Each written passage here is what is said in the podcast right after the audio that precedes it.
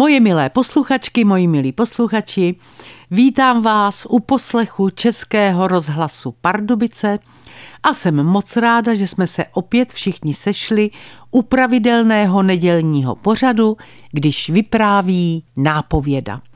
Dnešní vypravování vaší nápovědy se jmenuje A co po 40 letech čekala? Že to uklidím? Nedávno jsem poslouchala ve vlaku tři kamarádky. Povídali si o chlapech a to bych mohla poslouchat pořád. Byla u nás čtyřletá vnučka. Začala nejstarší z nich.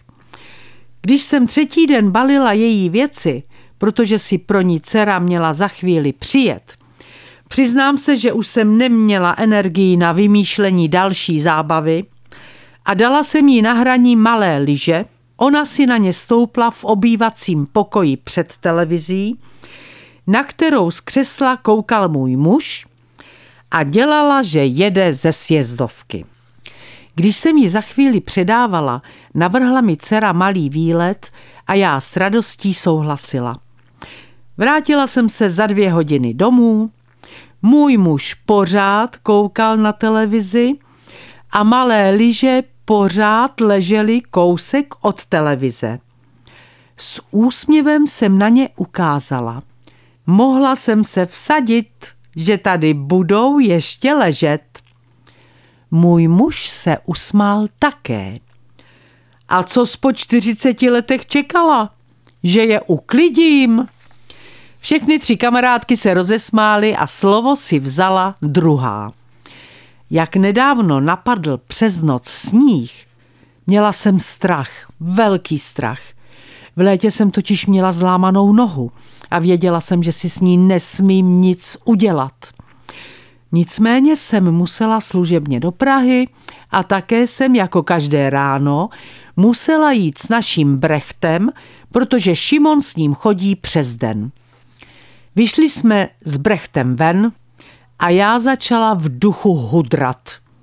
Sníh pokotníky a pořád padá a padá.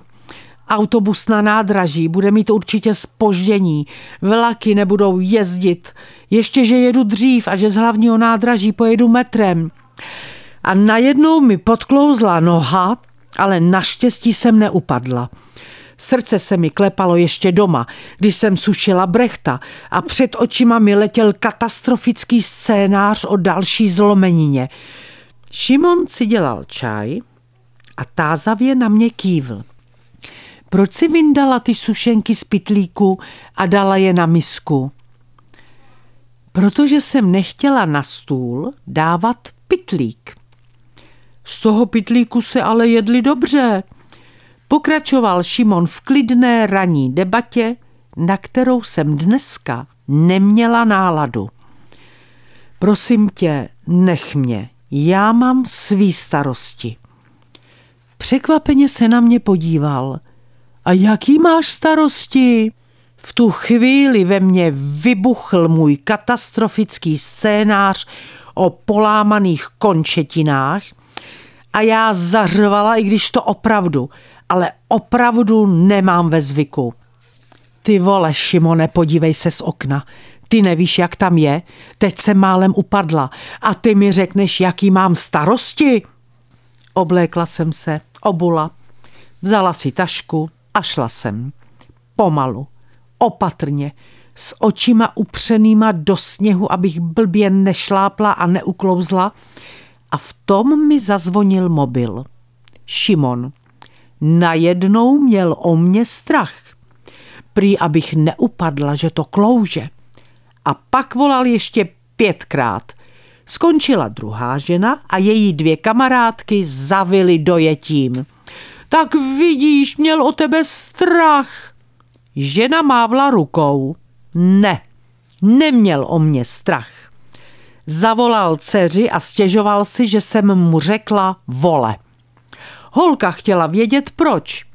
A když jí to řekl, vyjela po něm také. Tati, ty jsi zapomněl, že máma měla v létě zlámanou nohu? Jestli si jí tohle řekl, tak to tedy promiň, ale máma měla pravdu. Třetí z žen se slastně protáhla a pak se na ty dvě brebentilky usmála. Něco vám řeknu, holky. Měla jsem dneska od rána opravdu velký splín, že jsem si nedokázala vytvořit žádný vztah, který by skončil manželstvím. Ale když vás tak poslouchám, splín je pryč. Holky, děkuju, fakt děkuju. A to je pro dnešek všechno. Moje milé posluchačky, moji milí posluchači, přeju vám všem krásné, klidné dny, opatrujte se a hlavně nezapomeňte za týden v neděli zase poslouchat vaší nápovědu. Vše dobré vám přeje vaše Irena Fuchsová.